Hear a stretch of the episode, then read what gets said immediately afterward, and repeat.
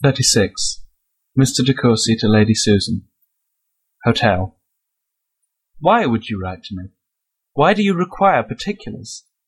But, since it must be so, I am obliged to declare that all the accounts of your misconduct, during the life and since the death of Mr. Vernon, which had reached me, in common with the world in general, and gained my entire belief before I saw you, but which you, by the exertion of your perverted abilities, had made me resolved to disallow, have been unanswerably proved to me. Nay, more, I am assured that a connection, of which I had never before entertained a thought, has for some time existed, and still continues to exist, between you and the man whose family you robbed of its peace, in return for the hospitality with which you were received into it, that you have corresponded with him ever since your leaving Langford, not with his wife, but with him, and that he now visits you every day. Can you, dare you deny it?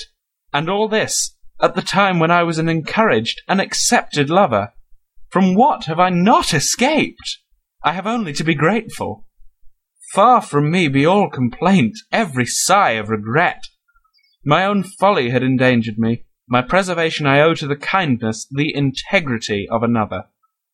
But the unfortunate Mrs. Mainwaring, whose agonies while she related the past seemed to threaten her reason, how is she to be consoled?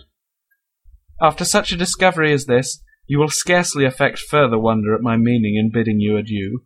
My understanding is, at length, restored, and teaches no less to abhor the artifices which had subdued me than to despise myself for the weakness on which their strength was founded. R. De Courcy.